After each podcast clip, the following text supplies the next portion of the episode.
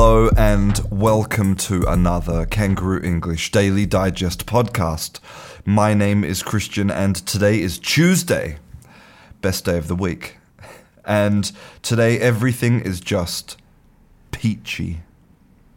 Peachy is today's word of the day, and today's word of the day is really interesting because it tells us about our obsession with fruit in English. It tells us about a little bit about humanity, about where words come from, about the history of the world. It tells us about all of the things that make language really fascinating and interesting.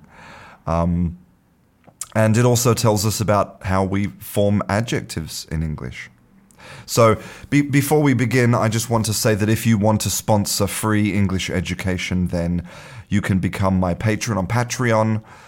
You'll find links for that and also for the Facebook group, YouTube channel, Instagram, and everything else on my website at kangarooenglish.com.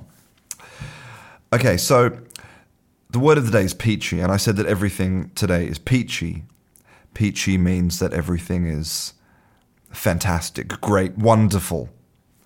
That's only partially true because, unfortunately, at this time of year, I suffer from hay fever, which means that, you know, when a specific type of grass pollinates, I have all of the horrible symptoms that people who have allergies will know about, like itchy eyes, runny nose, swollen face.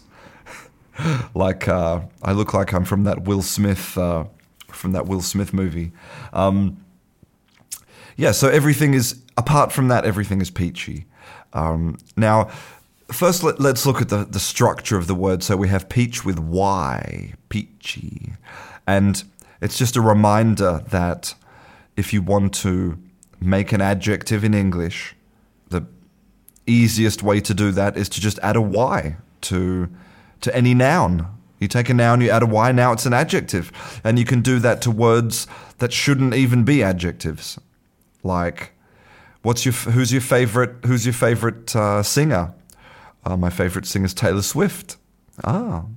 And then you hear a new group and you say, wow, that sounds really Taylor Swifty, right? So you're turning the name Taylor Swift into an adjective. It's quite a Taylor Swifty sound. You can do it with anything, like, for example, a peach, peachy. Now, why would a peach be associated with good? Well, I mean, look at the fruit, look at the shape of it. It's got a beautiful, round kind of shape. And, you know, remember that a lot of language, a lot of great literature, a lot of great poetry is all about the female body. And, you know, the peach has that kind of, you know, curvaceous, voluptuous characteristic. And so therefore, you know, it's good. It's a great thing. You know, the peach is the Kim Kardashian of the fruit world. And so everything's peachy. Also, you know, the color of it, the beautiful kind of soft, orangey and yellowy colors that mix together, the soft, slightly furry skin, you know, the delicious, juicy flesh, you know, when you bite into it. Peaches are just great. That's why everything's peachy. And there are other fruits that we use in English in a similar way, like plums. You can say everything is plummy. Plummy is slightly different. Plummy is more about something being particularly good out of a selection of different things. So for example, you could say that he has a plummy new job. So out of all of the jobs that you could possibly have, he has this job, which is really plummy. It's a great choice. And again, you know, the plum, it's a delicious fruit. It's, you know, it's juicy and it's got a great color and it's sort of, you know, soft, and everybody likes plums, I think. so plummy. Also cherries. Cherries are another favorite, sort of positive fruit. When you want to say that life's great, you could say, well, life is just a basket of cherries at the moment. Basket of cherries. If something's really great, you can say, well, that is just the cherry on top. I had a great birthday. All my friends came over, drank lots of champagne, and the cherry on top was that I got a great present.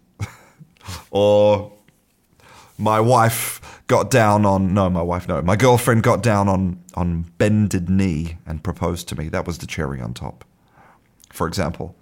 And if you're talking about, and this is something very important in this age of selective information, of fake news, right? Is the idea of cherry picking. Cherry picking means you only take the information that is relevant to help your argument.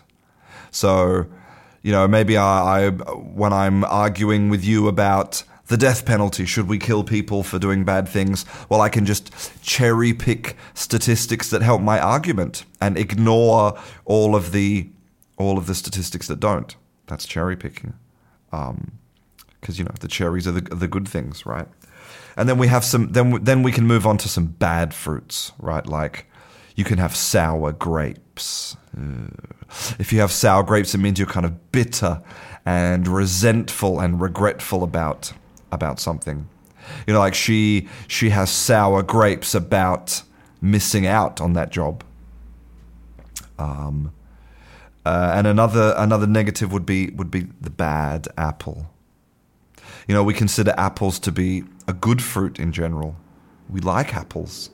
Apples are, a biblical, iconic fruit. And to be a bad apple in the bunch of all the good apples, it's just not good. Maybe your son or daughter, they're really good, but they're hanging out with some bad apples.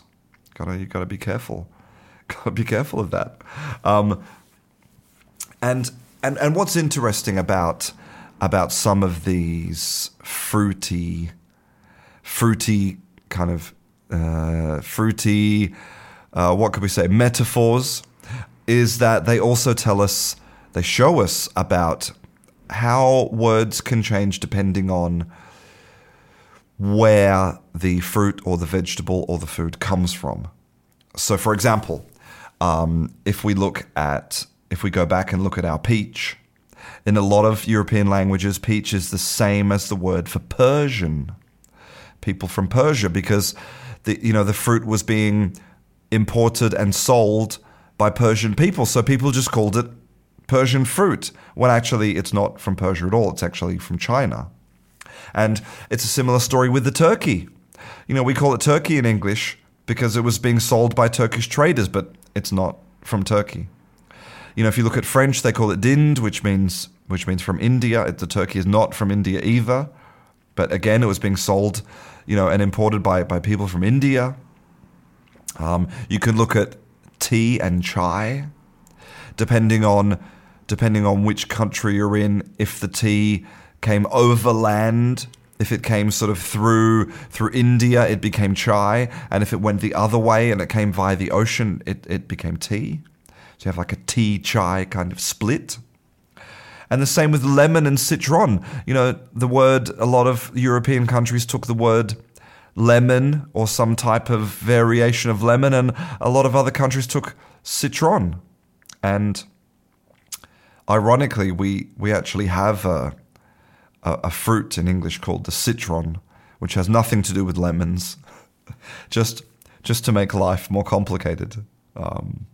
So this little fruity metaphor of life being peachy can actually really tell us a lot about the English language, about the history of the world, about how we make adjectives, about everything. So that's why life's peachy today. That's why Tuesday's the best day of the week. I hope you all have a good one. Don't forget to practice your English today and have some fun and use it for communication. I hope you enjoyed this Daily Digest. I'm Christian, and I will see you in class.